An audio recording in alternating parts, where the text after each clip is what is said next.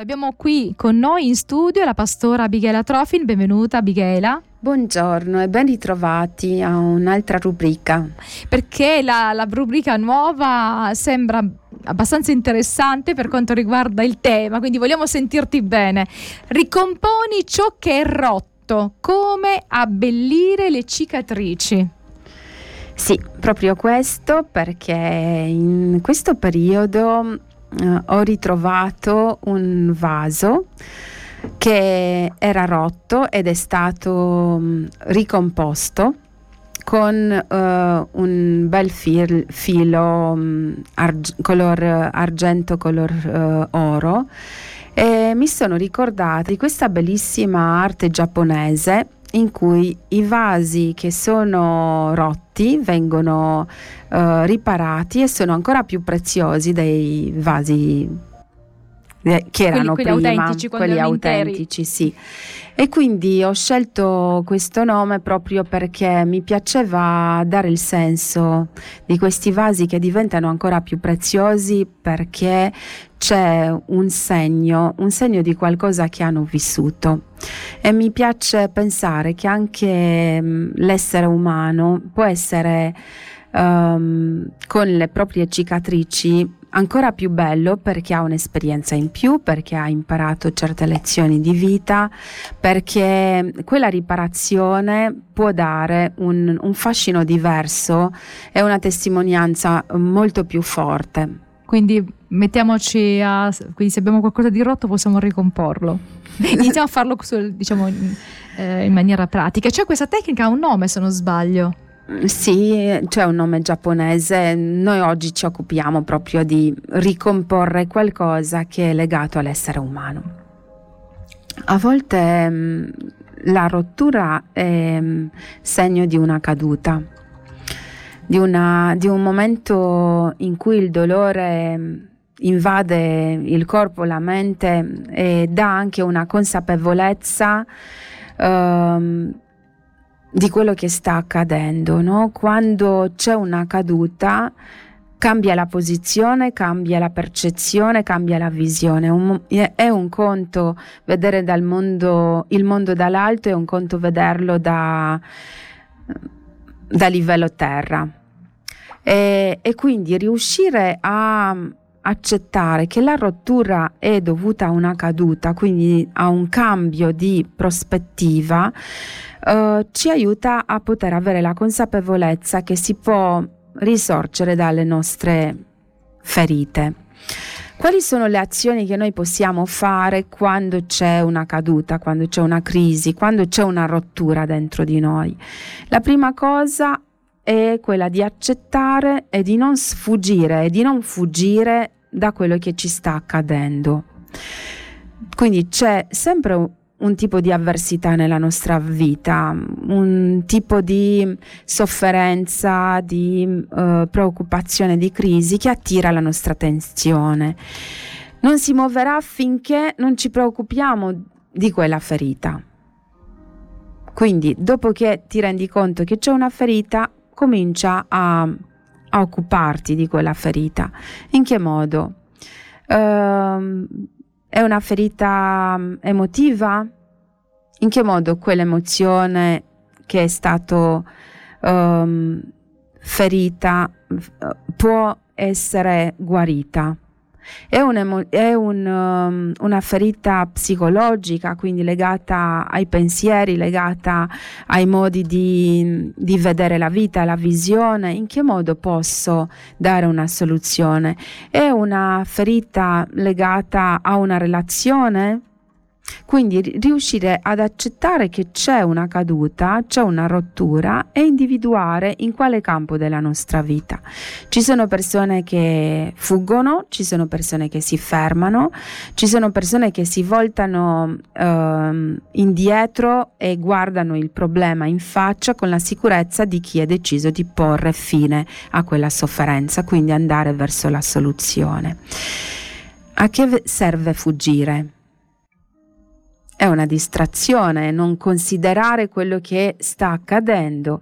A cosa serve fermarsi e riflettere su quello che sta accadendo e accogliere quello che sta accadendo. A cosa serve voltarsi? È un'analisi che si fa su quello che è successo e si può in seguito alla valutazione partire con un piano d'azione che permette alla persona di imparare che quello accaduto porta dei vantaggi e dei svantaggi. Quindi bisogna valutare insomma, diverse cose. Ci sono delle cadute, è come quando ti cade una tazza, no? Dipende come ti cade questa tazza. A volte si frantuma in mille pezzi, altre volte sono pochi pezzi. Quindi il tipo di caduta anche a livello umano che noi viviamo poi indica quanto tempo e quanto impegno ci vorrà per riparare, per, per, per raccogliere, come potremmo dire, i cocci e mettere insieme. E riuscire a mettere insieme e, be- riuscire anche ad abbellire, abbellire perché vuol dire che hai trovato in tutto quello che è successo anche qualcosa che ti insegna, quindi puoi riuscire ad abbellire. Sì. Qualcosa che ti insegna su te stessa, te stesso, ma anche su come accompagnare altre persone che possono aver avuto lo stesso mm-hmm. te- tipo di caduta. Quindi in realtà eh, c'è un effetto sul personale, c'è un effetto anche sul essere di testimonianza, essere un ac- accompagnatore. Non siamo simili anche se abbiamo avuto per esempio una perdita di lavoro oppure uh, una malattia, ognuno, eh, anche se abbiamo la stessa malattia, oppure prendiamo il parto, no? Mm-hmm. Tutte le donne che partoriscono dicono io ho partorito bene. Ma ognuno ha un parto diverso. Diverso, no? Anche se ci sono delle fasi che possono essere le stesse e così via.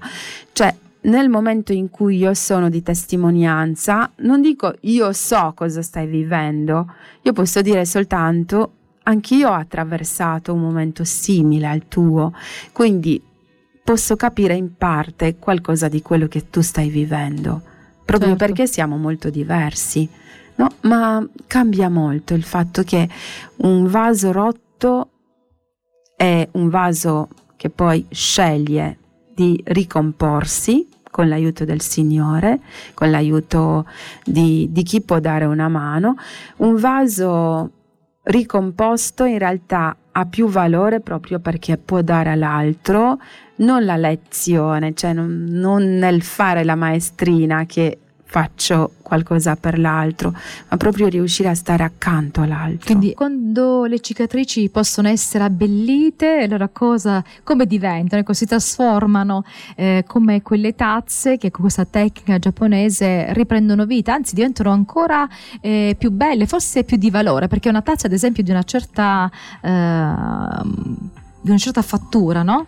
Che sarebbe eh, molto mm, negativo no, poterla perdere, se invece la possiamo riprendere acquisterà ancora più valore. E così anche nella nostra vita Abigail tu ci stai spronando no, a, a ricostruire a cercare di non fermarci rispetto a quella che può essere una caduta della vita.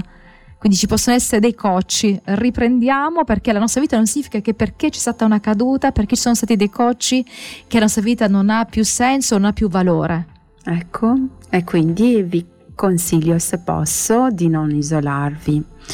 Davanti a un problema tendiamo a isolarci perché assumerci la responsabilità di non chiuderci, parlare con gli amici o con le persone di fiducia perché il loro punto di vista amplierà i nostri orizzonti.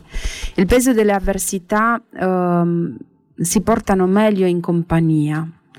Magari pensiamo di essere soli, ma se analizziamo meglio la situazione ci accorgeremo che non è così. Quindi io posso dire che ricordo uh, un, un'amica che soffriva molto per la malattia di sua figlia e questa sofferenza l'ha portata a chiudersi così tanto in se stessa che non parlava nemmeno con il suo marito e quindi il problema esterno, che la, era la malattia, è diventato un problema interno suo, che l'ha allontanata dalla persona che voleva sostenerla.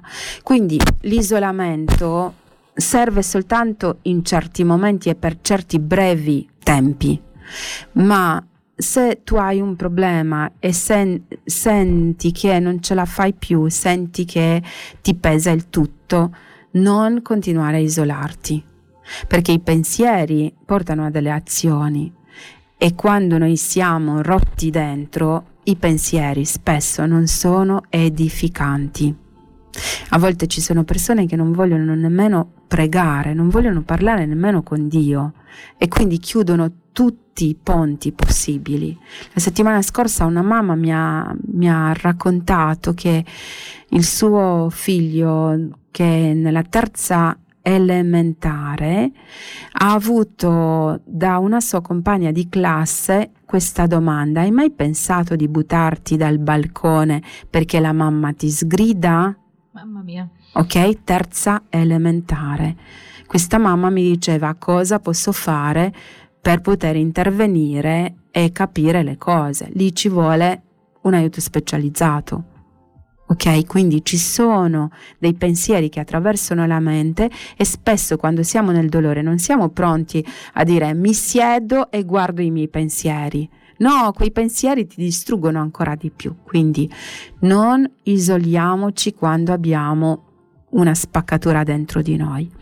E, ehm, qualcuno può ascoltarti, qualcuno può darti una mano, passa oltre quella vergogna di dire ho un grosso serio problema.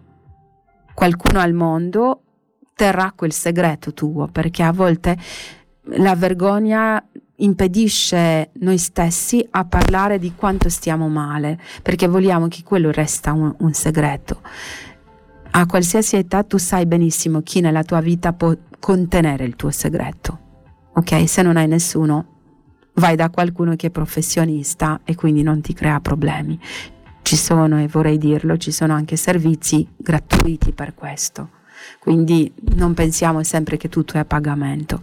E poi ci sono le chiese dove ci sono pastori, ci sono preti, quindi ci non isolatevi perché ci sono persone che sono pronte a, a, dare una mano.